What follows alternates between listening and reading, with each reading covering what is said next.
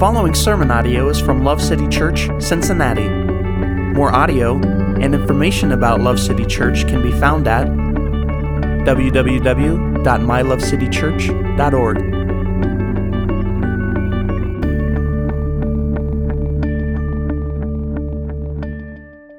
So, for our last Advent sermon before Christmas, we're going to zero in uh, on Luke's account of the birth of Jesus. And Luke, of all the gospel writers, gives the most detail.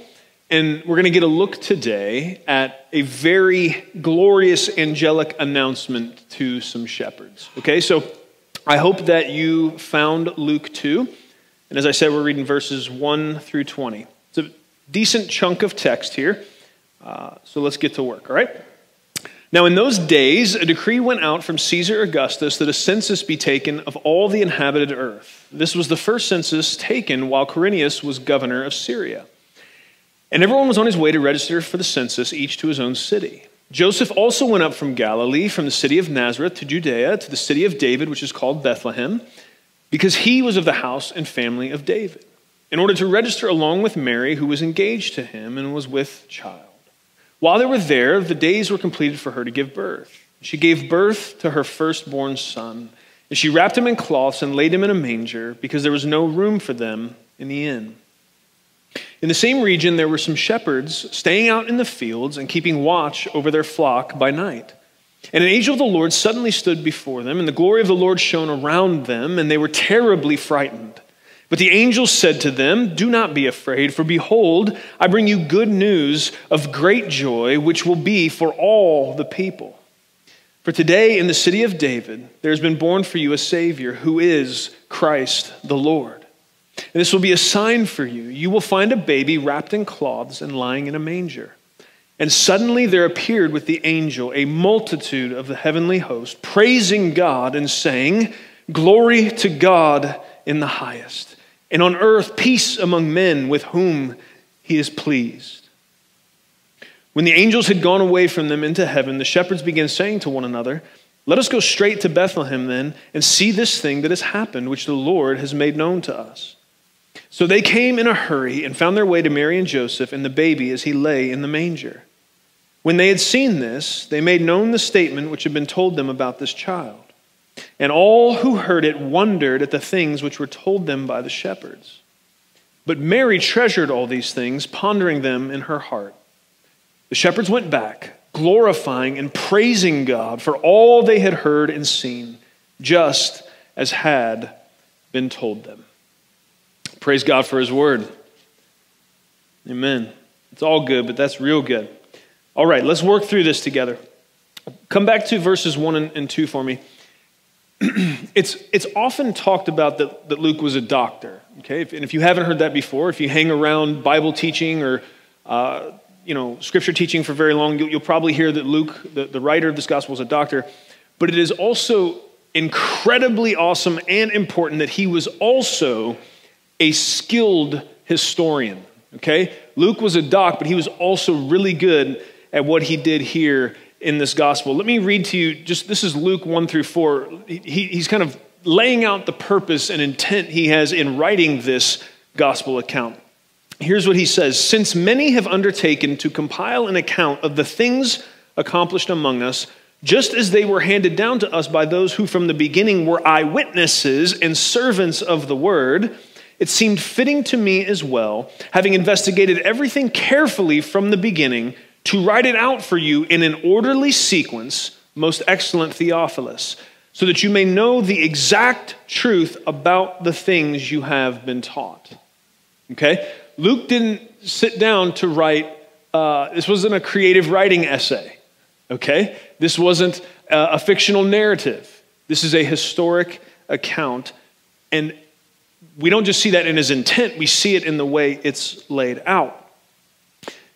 This, this bit here we see in the beginning, the first two verses, about Augustus and Quirinius is it's super important, okay?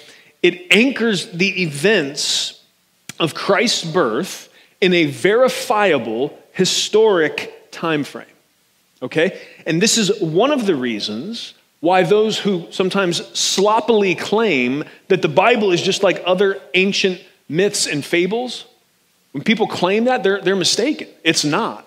It's totally different than those. This, what we see right here, what, what Luke does, saying, okay, this is when it happened. It happened in the reign of Augustus Caesar, and while Quirinius was the, the regional guy. That's, that's a lot of detail, and it locks it into a very specific time frame. So now it's accountable to that, okay?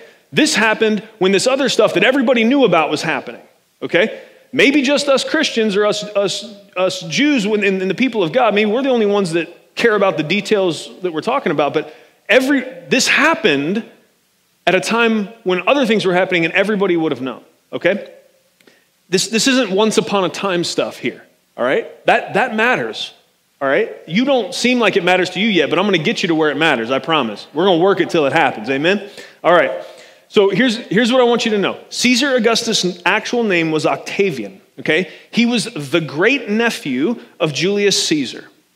He rose to singular power and became the first actual emperor of Rome after defeating Mark Antony in the Battle of Actium in 31 BC. Okay? So, Mark Antony, he's uh, hanging out with Cleopatra, if you know what I mean, all right?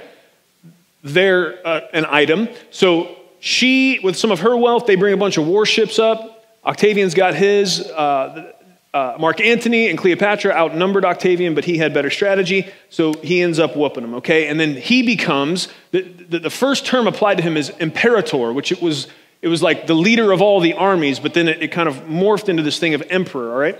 Um, and, and, and as I said, Rome was a republic before that, but now we see it moving more towards this kind of monarchy situation, all right? Um, and being that we're Westerners, we're like, ooh, no, monarchy. But it actually helped a lot because Rome was jacked before that because of all the civil war and infighting, okay? Um, so be, before he took the name Caesar Augustus and the title of emperor, uh, Rome was a republic, but it was ravaged by civil war for a long time. Um, Octavian's consolidation of power put to an end all of that, and it brought peace for the most part to the entire Mediterranean basin, all right? So, and that's a big portion of the populated ancient world. A lot of people, all right? So at, at this point, I can, I can almost hear some gears turning. Some of you are worried that I'm just history geeking out on you, but I promise you, this has absolute, super, like vital importance for this text and for us to understand why that this matters. So just give me a second and i will show you, all right? So, th- this is important and it's for at least a few reasons. The first reason I've already told you, all right?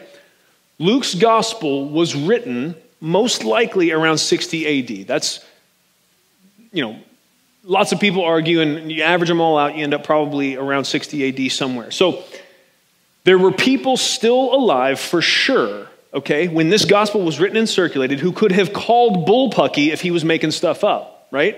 If he would have just pulled some random Caesar name out, you know, and, and it's, it's, a, it's a fable like other things where he's like, and, and, and the time when Hercules was slaying, you know, the Hydra or whatever, this was 60 years later, right? So somebody would be like, uh, ha- actually, no, that didn't happen then, right? So th- that's, that's part of what makes this different. It's not like other stories from a long, long time ago, and that's all you know, right? Luke says, this is when this happened during the reign of these two guys, all right? So, and so let me give you a reference point for that. So Luke's recording of the birth of Jesus, okay? The birth of Jesus, it'd be like us talking about when Elvis Presley was at the top of his game and Dwight Eisenhower was president. Okay? Just, just to kind of put it in, in a framework for you. So that, now granted, that was a while ago, but it's not so long ago that people wouldn't know if we made Elvis or Eisenhower up. Right? Was it, is anybody in here alive and brave enough to say you were alive when Elvis was at the top of his game? We got anybody? Amen. All right, barely. You, were, you, you lived in the, in the wave of uh, cultural change that his hips began. Amen. Okay. Um, that's a whole different sermon. Let's just get away from that right now. Uh, now, so that's, that's one thing. Now, but let's think about this. Luke's gospel doesn't just record the birth of Jesus, it, it records the life of Jesus, and at the end, it's recording the death and crucifixion and, and, and uh, resurrection of Jesus, right? So Luke's recording of the birth would have been like 60 years ago. So Elvis Eisenhower, his recording of the crucifixion and the resurrection of Jesus, it'd be like us talking about when Boyz II Men ruled the Billboard Hot 100 chart. Okay? I think in 92, it was a song called End of the Road. I don't know. Yeah, somebody knows about that. I had not heard it before, but I did. Well, that's not going to happen. Uh, Although I had never heard it before, and just because I was looking at stuff, I, I was on a YouTube video, and it's pretty catchy. I'm, i must say, I can hear it in my head right now. I understand why, why it was at the top. So but what's my point? When Luke's recording about the, the, the, death and resurrection of Jesus, the time frame from when he's writing that down to when it happened be the same as us talking about when, you know, Boyz II Men, Mariah Carey, they were rocking the Billboard chart, and, and George H.W. Bush was president. So that's really, I mean, for some of us, that seems like yesterday, right? You know, like that's not that long ago. Amen. Some of you probably still get into a little Boyz II Men every once in a while. Now, And let, let me say this, because I know I probably have some of you in here. For those of you who were only listening to Christian music in 1992, uh, Steven Curtis Chapman or Carmen would be your reference point. Okay? you, who, righteous invasion of truth. We need a riot. Who knows about that? Raise your hand right now if you know what I'm talking about. Okay, here's if wow, that's sad. Either a bunch of you weren't saved yet or you just didn't know about awesome Christian music in, in the early 90s. Here's your homework. If you do not know what I'm talking about when I'm talking about Carmen, you have to go home this week and Google Carmen's greatest hits. And, and I want to hear about it because you're missing a vital piece of church history if you don't know about Carmen in the 90s. That's a big deal, man. That's, that, that's a big deal. Okay. So, so, first of all, you know, you, you could you could read this, okay, when Caesar Augustus was reigning, Quirinius was governor, and you could like, okay, that's just, that's just intro stuff. No, man, it's so crucial. Luke did it on purpose because he was seeking to write an accurate account of all that happened. And he wasn't afraid to hold himself accountable to the facts. Okay? And so that is a big deal, but it gets even cooler than that when you think about these historic details being included, okay? Look, look at verses 3 through 7. And everyone was on his way to register for the census, each to his own city. So, another historic fact a census was being taken. Joseph also went up from Galilee, from the city of Nazareth to Judea, to the city of David, which is called Bethlehem, because he was of the house and family of David, in order to register along with Mary, who was engaged to him and was with child. While they were there, the days were completed for her to give birth, and she gave birth to her firstborn son. And she wrapped him in cloths and laid him in a manger because there was no room for them in the inn. Now let me let me read you this from the prophet Micah 700-ish years before the events being recorded here. This is Micah 5 starting in verse 2. But as for you Bethlehem Ephrathah, too little to be among the clans of Judah, from you one will come forth for me to be ruler in Israel. His times of coming forth are from long ago, from the days of eternity. Therefore, he will give them up until the time when she who is in labor has given birth. Then the remainder of his kinsmen will return to the sons of Israel, and he will arise and shepherd his flock in the strength of the Lord, in the majesty of the name of the Lord his God. And they will remain, because at that time he will be great to the ends of the earth. This one will be our peace. Okay? 700 ish years before it happened, God speaks this and has this written down through the prophet Micah. You got to ask yourself this question, guys. Why on God's green earth would Joseph travel 80 miles from Nazareth to Bethlehem with his pregnant wife? How, here's the problem we have so far Gabriel visits Mary where? In Nazareth. 80 miles from Bethlehem, which is where the prophecy said the Messiah was going to be born. We have a problem. And you might think 80 miles, okay, you're figuring that up, ah, you know, hour and a half. No, man, not, not the way they traveled then. This is a mission to get from Nazareth to Bethlehem with a pregnant lady. That's all I'm going to say about that. I, pregnant ladies are awesome. We love them. Thank you for fostering life in the human race. Very appreciative. Okay. Um, what, so, so, how do you get that done? Well, here's, here's what's interesting Caesar Augustus thought in giving this decree, he was getting everyone lined up to tax them real good. Okay? So he had a purpose in his mind for making this decree everyone go to your hometown and register. We want to know how many people we got here, and we want to know how to tax them. Yeah, amen. Praise the Lord for that. No amens? I didn't think so. So, and, and, and Caesar probably thought it was pretty cool that he was ruler over a larger number of people than, than, than ever before in history up to that point, very likely.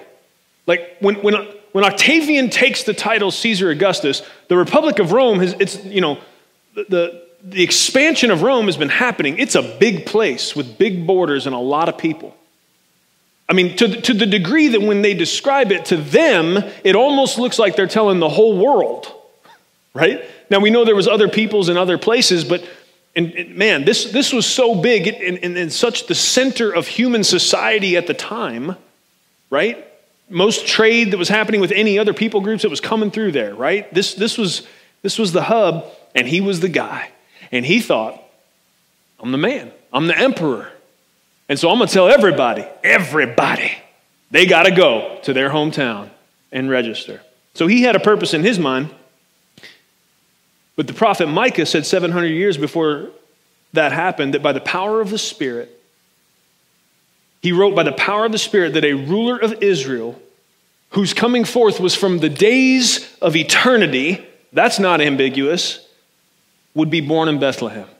What's my point? My point is Caesar Augustus thought thing, he was doing something specific and certain, man, but, but there was a higher purpose going on. There was a reason why Jesus came when he came.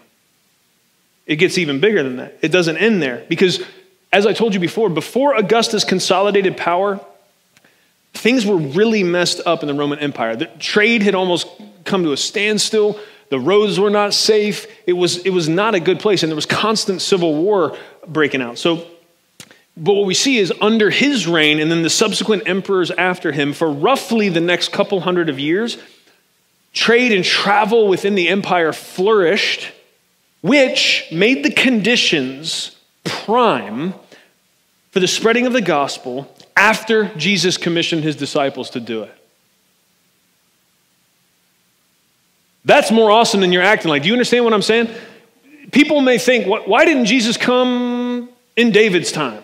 Why don't we just replace David with Jesus? Get things cracking way back then. Why, why didn't Jesus come later than he did? Why didn't Jesus come when Elvis did? Some people probably thought he did. People think he's coming every decade. you know, there's a new one every decade. Why did he come when he came? Do you see the strategic brilliance of God? And that in that exact time, you, you had this incredibly large empire that within it, trade and travel would be able to happen. It, it wasn't happening. Civil war was keeping it from happening. But then, right when this guy pops up, consolidates power, now, now you can travel on the roads and it's safe. Now travel can open up within the empire and then with even the surrounding uh, nations and tribes and peoples. Now people are going to be moving a lot more. Now, if, now it's safe to go around. Now it's safe to stand in the market and have a conversation about, I don't know, the Savior of the universe showing up. Man, and this that's just I'm just that's just one thing we can point out and see. I don't know what all God's brilliance was was planning and hatching when Jesus came exactly when he came, but that's clear. That's obvious. Jesus was born in the time of Caesar Augustus. Man, God's really smart. I thought you'd be more excited about that than you are. I don't know if you're just trying to process it or if, if these history dots are connecting in my head easier than they are for you because I've been thinking about it. I've been all stoked on it. I can't wait to get up here. Like, hey, do you guys understand what it means? This, this was the time of Caesar Augustus. Do you get it? Right? So I'm maybe, you know, I've been able to chew on it longer than you. Maybe tomorrow you wake up like, oh, Caesar Augustus, I get it. It's so awesome. I'm really excited about it. I, I hope you are. And here's, here's kind of a summary statement of that. Rome, Rome and its emperors thought that they were kings on the cosmic chessboard, and it turns out they were pawns. Because the real king was just moving them the way he wanted to get his will done. Amen. There, you got it. No, you needed a chess reference. I'll do more of those. I like chess, so we, we can do that. Amen. And, and here's, I just want to say this to you, friends, I'm real serious about it. If we take, if we take that truth that I just shared with you, and we translate it to all the reasons we have to wring our hands about current geopolitical situations, it'll help us. Do you understand what I'm saying? Okay, amen. I could very easily jump into a field of landmines and roll around in there off that statement, but I think you get what I'm saying.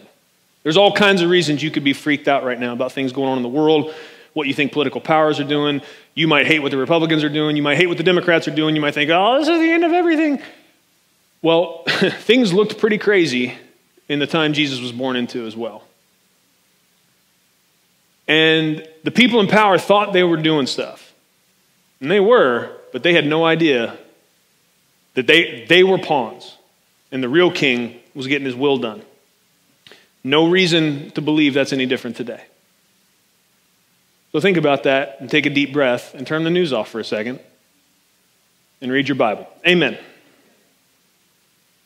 Glory. All right, verses 8 through 14. Let's keep moving. In the same region, there were some shepherds staying out in the fields and keeping watch over their flock by night. And an angel of the Lord suddenly stood before them. why are the angels always popping up on people like that? Like, come from a distance, bro. You know what I mean? Why, why is it like all this, all of a sudden, boom, he's there, right? With the glory of the Lord. Ah, you know? I don't know.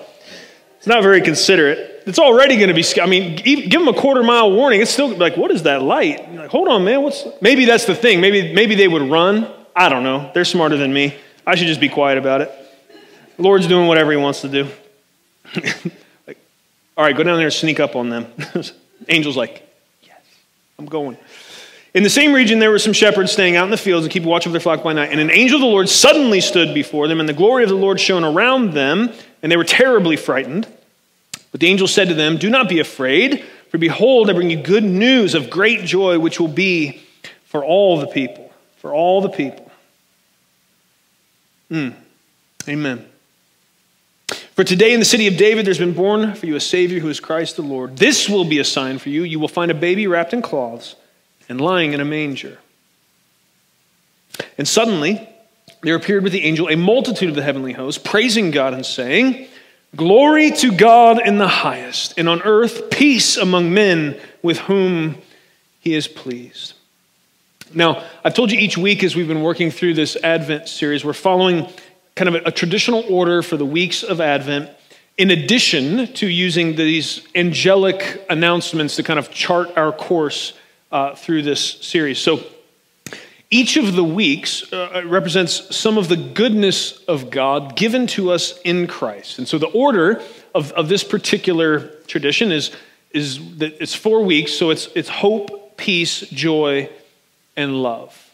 And so that puts us at love today. Uh, and, and I contend that we actually see all four very vibrantly in this passage. And so let's just work through it again. Um, and I'm going to ask you as we work through it, you, you be looking, I'm going to point them out to you, but you look for them with me, or, you know, maybe you, you already see them. So let's, let's look at verse 8. So in the same region, there were some shepherds staying out in the fields and keeping watch over their flock by night. There's lots to be said about the fact that the first to hear, the first to have an angelic announcement about the actual birth of Christ happening were shepherds. Uh, there's been much said, there's been much ink spilled over the reality of, of shepherds in that day that um, you know, some have claimed their, their testimony didn't even count in court. They weren't highly regarded. Uh, they were kind of looked upon as, as scoundrels um, by some. There's, there's some, though, and, and, this, this is not told to us in the scriptures, so hold, just hold this lightly, if at all. But I, to me, the thought of it is so cool, I just want to mention that, it, that it's a possibility, because man, it's, it's cool. Some, some have said that the shepherds in Bethlehem, particularly, the ones in Bethlehem were known to tend the flocks that were used for sacrifice in the temple. Hmm. I'm, look, I don't know for sure, but I'm just trying to say if that's true, that's deep.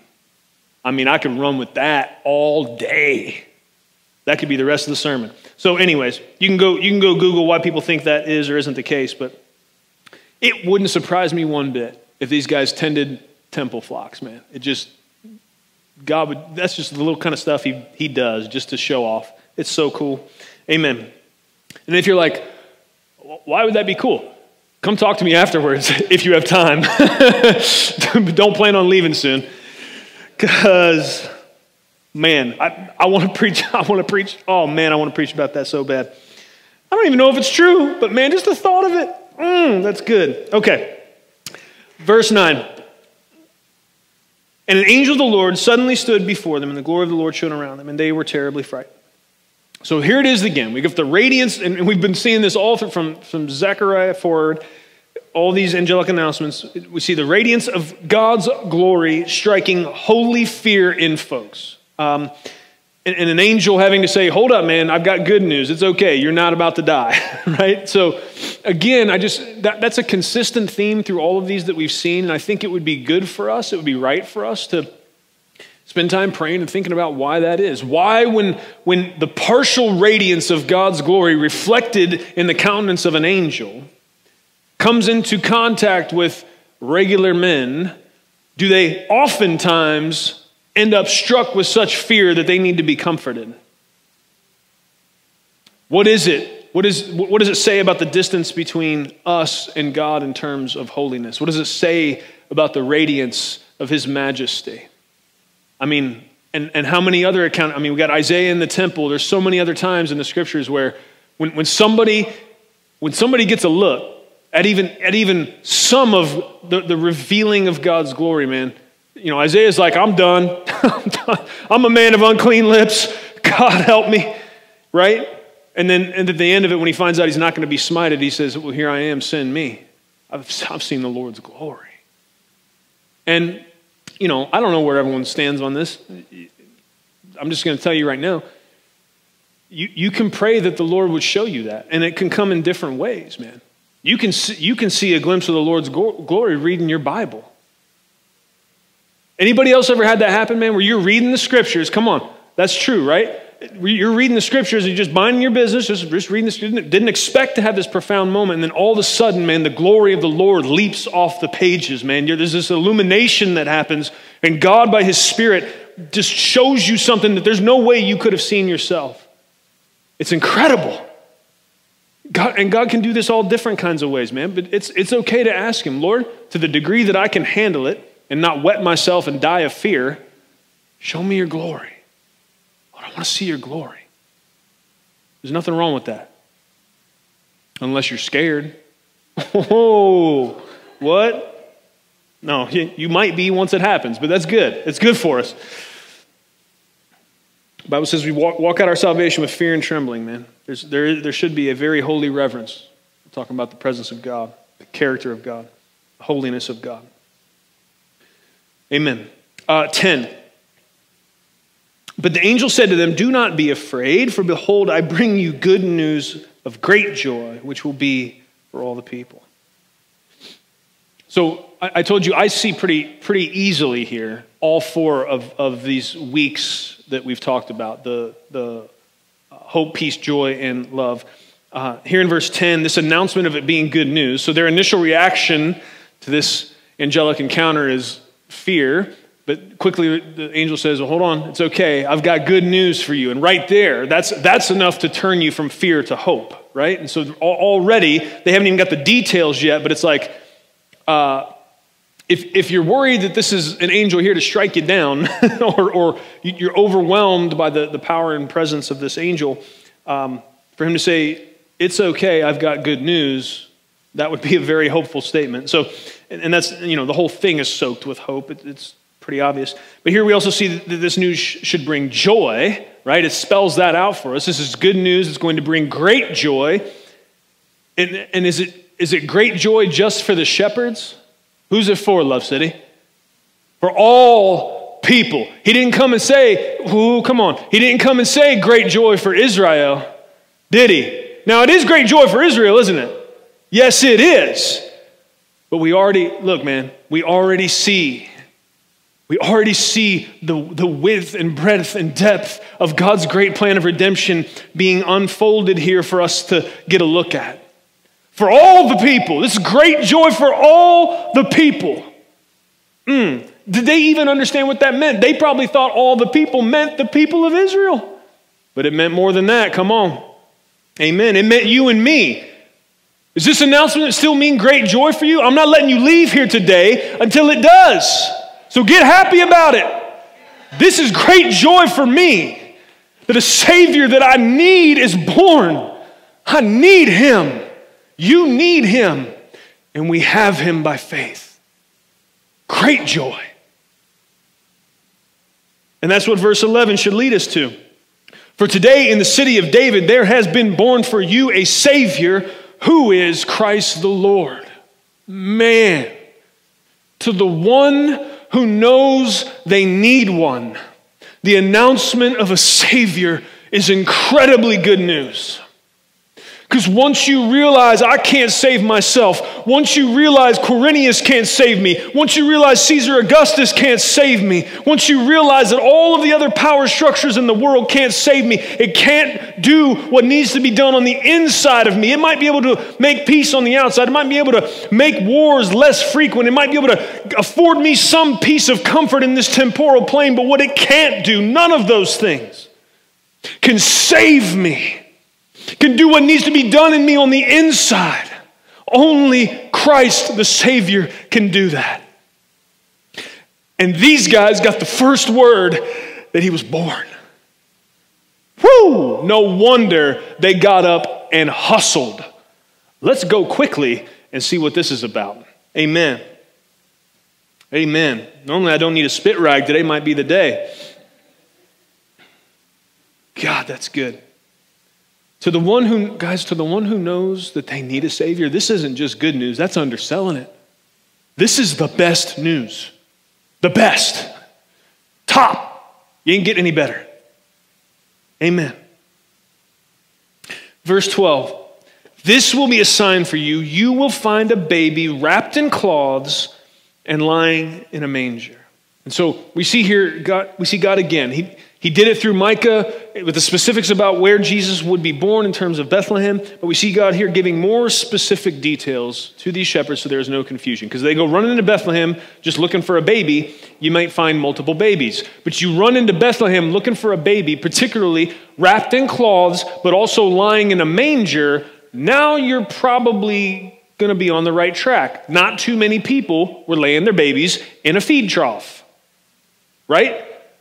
But it was all orchestrated, you see. Don't you, don't you understand that, that Micah said that all this was laid out from eternity past? I mean, the, the, the supreme council of the will of God, Father, Son, and Holy Spirit, man. Can you imagine getting to be in that meeting? All right, here, let's, we're gonna, we're gonna redeem these people. First of all, let this blow your mind. So we're gonna make people because we wanna love them, but then they're gonna mess up, and then we're gonna need to save them. How do we wanna do that? Here's what would be cool. You know what would be really cool? We'll have him born in Bethlehem. That'll be the city of David. Oh man, that'll tie together. Oh, that'll show some beautiful prophetic synergy between the whole thing. And then, and then we'll have the prophet Micah tell him that it's going to be in Bethlehem. And then we'll have an angel pop up and scare these shepherds and tell them that he's in a trough lying in a manger. What? It's so awesome, man. And, and because like God's omniscient, and I don't know, do they have to talk to each other? Probably not. It, that all happened like instantaneous in gigaseconds, right? But whatever. Don't get, don't get too messed up on that. it, was, it wasn't that long ago that Max hit me with, so dad, so before anything was created, was, was God just falling? I was like, oh, snap. Um, my man, that's a really good question. no, I don't think so, but uh, we, we can't be totally sure. Was, was God in, in, an eternal free fall until he created the, the, the universe as it is? I don't know. Um, the heavens and the earth and a throne to sit on? I, I don't know. I don't know what he was doing. I assume he was floating, but I don't know why. Maybe free falling was funner. I, Max, you might be right, dude. Bro, I don't know. Secret things belong to the Lord, don't they? Amen. let's get off of that. so we, we see God giving specific details so there's, there's no confusion. We don't want the shepherds running in to, to you know, some, some baby named Daniel that just happened to also be born. We want him to find Jesus. So they find him in the manger, find him laying in a feeding trough. So God's trying to eliminate confusion as the shepherds go in and give them very specific details, which is how God does stuff, which is another reason why this is not a myth or a fable like others. Okay? Very specific. But there is, he's trying to eliminate confusion in finding Jesus, but there's still potential confusion, I, I would think, as these guys are probably trying to figure out why the Savior and ruler of Israel was laid in a feed trough in a manger right? And not upon the, the finest silk pillows in a palace. That, that would be a little like, what? Hold on. I, I could almost think, see these guys wondering, like, did we just have a group hallucination with the, with the glory to God in the highest and the angelic? Like, did that angel just say, the long awaited Savior, the ruler of Israel that Micah talked about, is laying in a, in a what now? In a feed trough? That's not what you would expect. You would expect, I mean, this is the ruler of rulers. This is God incarnate. You would expect him to, you know, land in a palace coated in 24 karat gold and all of the luxury that earth has to offer. That's not what happens.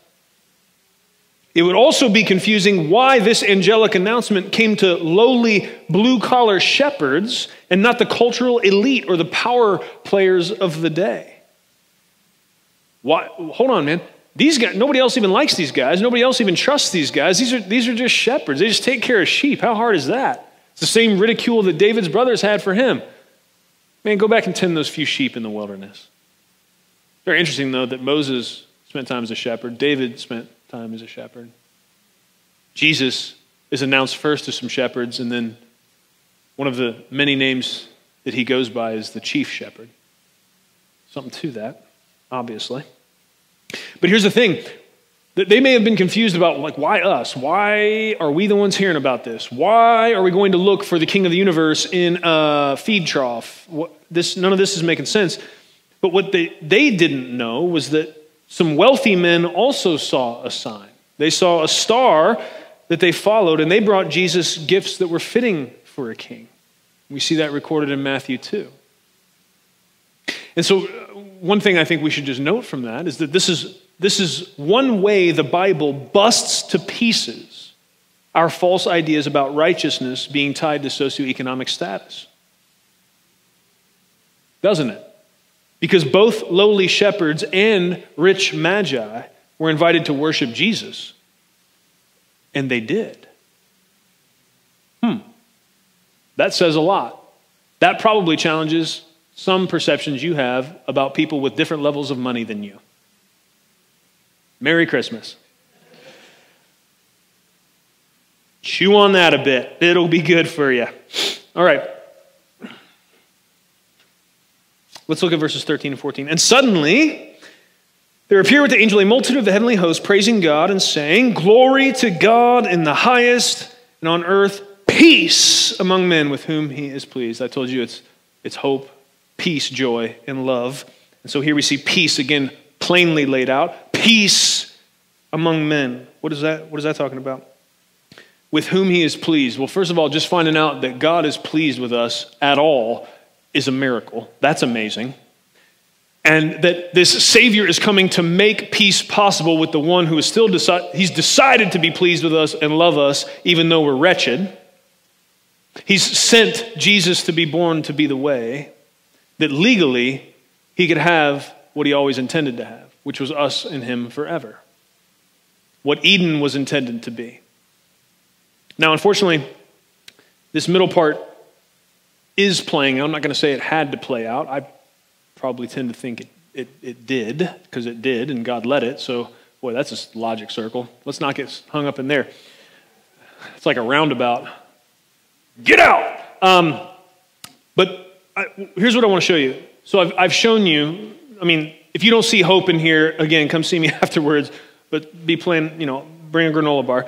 Uh, there's hope here, obviously. Peace here, obviously. It's spelled out for us. Joy, great joy for all the people. So it's all here, man. But where do we see love? Where do we see love? And, and friends, first of all, I would say it's, gosh, it's this. If you could pick this text up and hold it up, it's so saturated with love, it would just be dripping through your fingers. I mean, gosh, but it's all throughout. And, and we see the love of God in all of this. And there's something I, want, there's a distinction I want to make here before I, I, explain maybe a deeper way that it's present here. I want you to know, if you don't already, we, we are careful here, and I mean at Love City, to make sure that we are always reminded that the gospel is not about us, it's about Jesus. Can you say amen to that? The gospel is not about you, it's about Jesus. And, and so we, we believe that. We believe the gospel is not about us, but saints, it is a precious and priceless gift to us. Okay? So we are in the discussion. We want to make sure front and center of the gospel is Jesus. It's about him, right? He is the hero of the story. It's not us, that's for sure. You guys can buy that, right? He's the hero. Amen. It's not about us primarily, but it is a precious gift to us. And so we're in the orbit of the conversation. There'd be no need for a gospel if it wasn't for us, the ones who needed it. Amen? Amen. Okay. And, and we see the love of God throughout this text in, in pouring out these gifts of hope and peace and joy upon us. These are, these are eternal gifts, these are imperishable gifts, and they're unmatched in their value and worth. I don't know what you might be excited about getting this Christmas or what you might be excited about giving this Christmas, but whatever gifts you have on your mind, they, they literally are just trinkets of dust compared to peace, eternal peace, hope, and joy in Christ. It's like, blah whatever, right? And to the degree that you can understand that and affirm that statement, I, would just encourage you to press into it more and more. Like, maybe you're convinced of it because I sound really convinced and, and that's enough for you, but I want you to think about it. Go beyond just, well, Pastor Vince said it. I, I want you to be able to, if someone comes and asks you, like, hey, so like eternal peace, joy, and love, you think those are a pretty big deal? Like, good, those are good gifts from God? I want you to be able to talk about it with some passion, man. We should be able to because they are matchless, matchless in their value. Because no, nobody can take them from you. A storm can't take them from you. A fire can't take them from you. Hard times can't take them from you. The, the evil deeds of people can't take them from you. Eternal peace, joy, and love in Christ is yours. And man, it's more precious than any jewels you could ever get your hands on. Mm. Amen. Now, let's, let's look at 15 through 20, and I'm, and I'm going to show you a way that, that love may be buried just beneath the surface here, but I want us to see it. When the angels had gone away from them into heaven, the shepherds began saying to one another, Let us go straight to Bethlehem then and see this thing that has happened, which the Lord has made known to us. So they came in a hurry and found their way to Mary and Joseph and the baby as he lay in the manger. When they had seen this, they made known the statement which had been told them about this child. And all who heard it wondered at the things which were told them by the shepherds. But Mary treasured all these things pondering them in her heart. That was a good response, by the way. The shepherds went back, glorifying and praising God for all they had heard and seen, just as had been told them. So, as I, you know, the shepherds rushed. They confirmed this wasn't a group hallucination.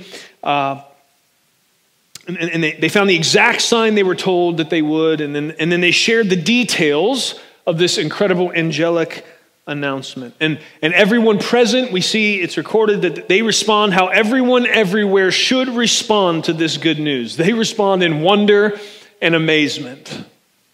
And friends, I know it's been a wild couple years, um, and sometimes this time of year can feel even more frantic. And I'm just asking you, I'm pleading with you to do whatever is necessary to slow down for a minute, really consider these things, and ask God to renew in you once again true wonder and amazement at what the Christmas story is pointing us to, what it's about. That God Himself took on flesh, allowed Himself to be born in an animal pen to come and save you from your sins. It's incredible. There, no, no response less than wonder and amazement is appropriate, and even those fall short.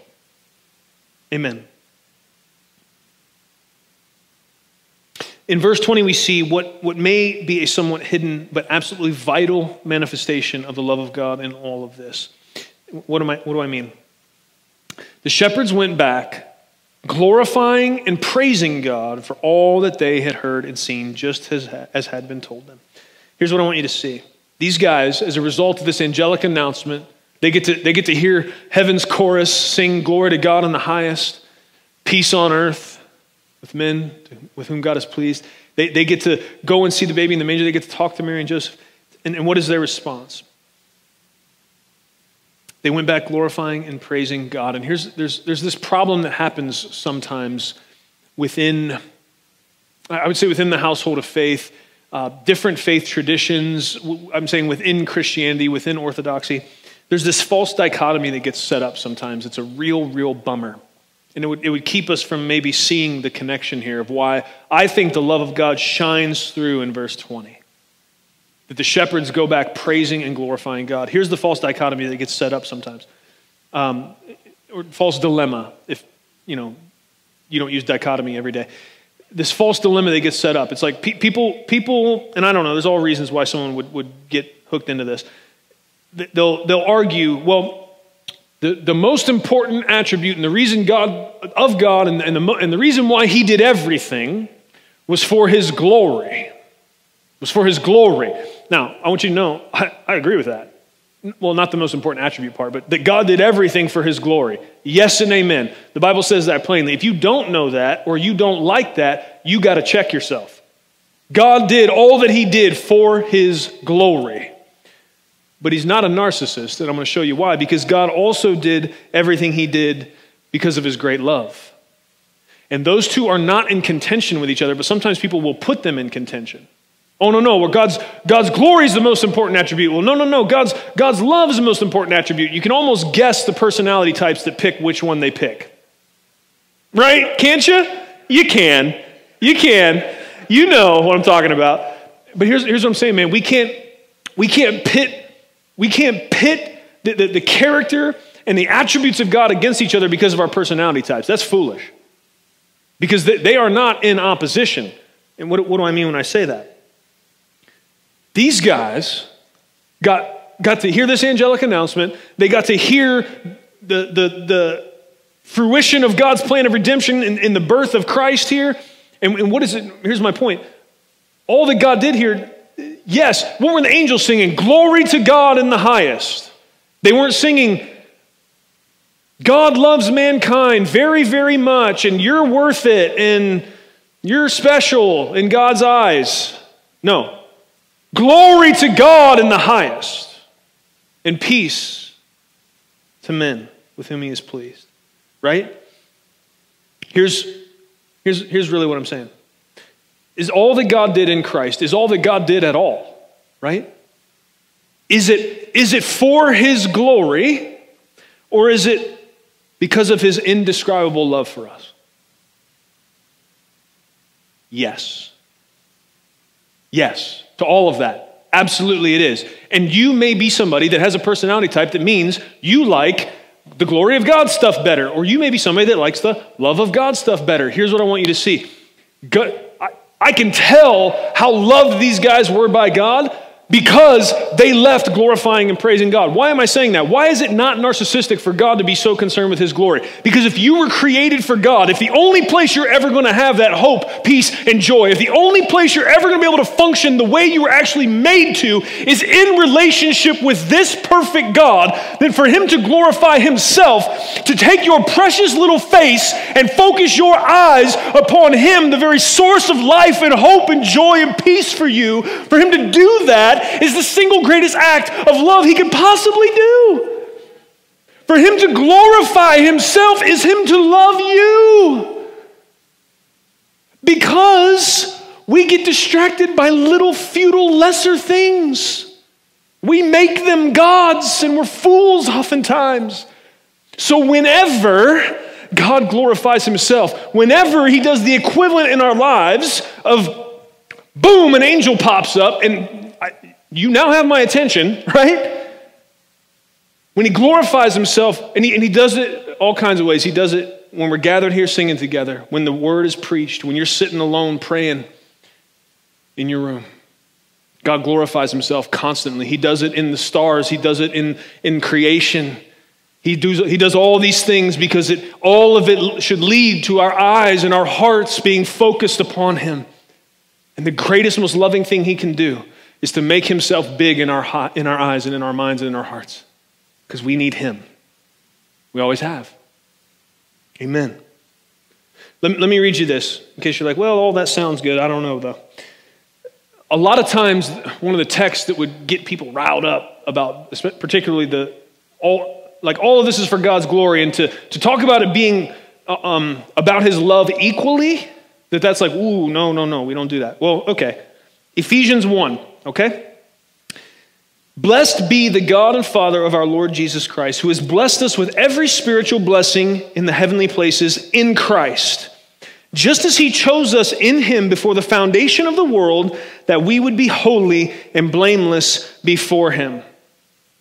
In love, he predestined us to adoption as sons and daughters through Jesus Christ to himself, according to the good pleasure of his will, to the praise of the glory of his grace, with which he favored us in the beloved. In him we have redemption through his blood, the forgiveness of our wrongdoings according to the riches of his grace. Friends, the glory of Christmas, the, the, the, the, the fact that every year, hopefully, our hearts and minds are being, are being brought back to this focus on the idea of Advent that Christ has come and is coming again. For God to glorify himself in every way that he does is the single most loving thing he can do for you. God brought Christ, yes, to glorify himself, but undoubtedly also because of his great love for us. A matchless love. A love that a love that to, to grasp it, even, even to grab the ends of it and begin to understand it, it, it, sh- it should lead us to bended knee. Joyous bended knee. Recognizing that a God like this, this glorious and this loving, is the only one that's going to be worthy of our worship. Amen. Will you pray with me? Father, we come before you in the name of Jesus. Lord, thank you for Luke, for Dr. Luke, the historian. Thank you that you inspired him by your Spirit to give specific details so that so we have reason to know that your scripture it stands apart from other literary works. This is not the same thing. These events happened. They happened in a certain time, a time that can be verified. Thank you, Lord, that though we are saved by faith, that faith is the vehicle, Lord, that, that, that brings us into grace and, and the mercy which you provide, that, that we walk by faith and not by sight. That to have faith doesn't mean we have to not be thinking people. Thank you that we can use the minds you gave us and we can see the brilliance of all that you've done some of it. We can see the edges of it, surely. Lord, may we stand in awestruck wonder how strategic and brilliant you really are. And Lord, I thank you. I thank you for um, sending an angel to shepherds, for what that means, for what it means to me, what it means to me specifically.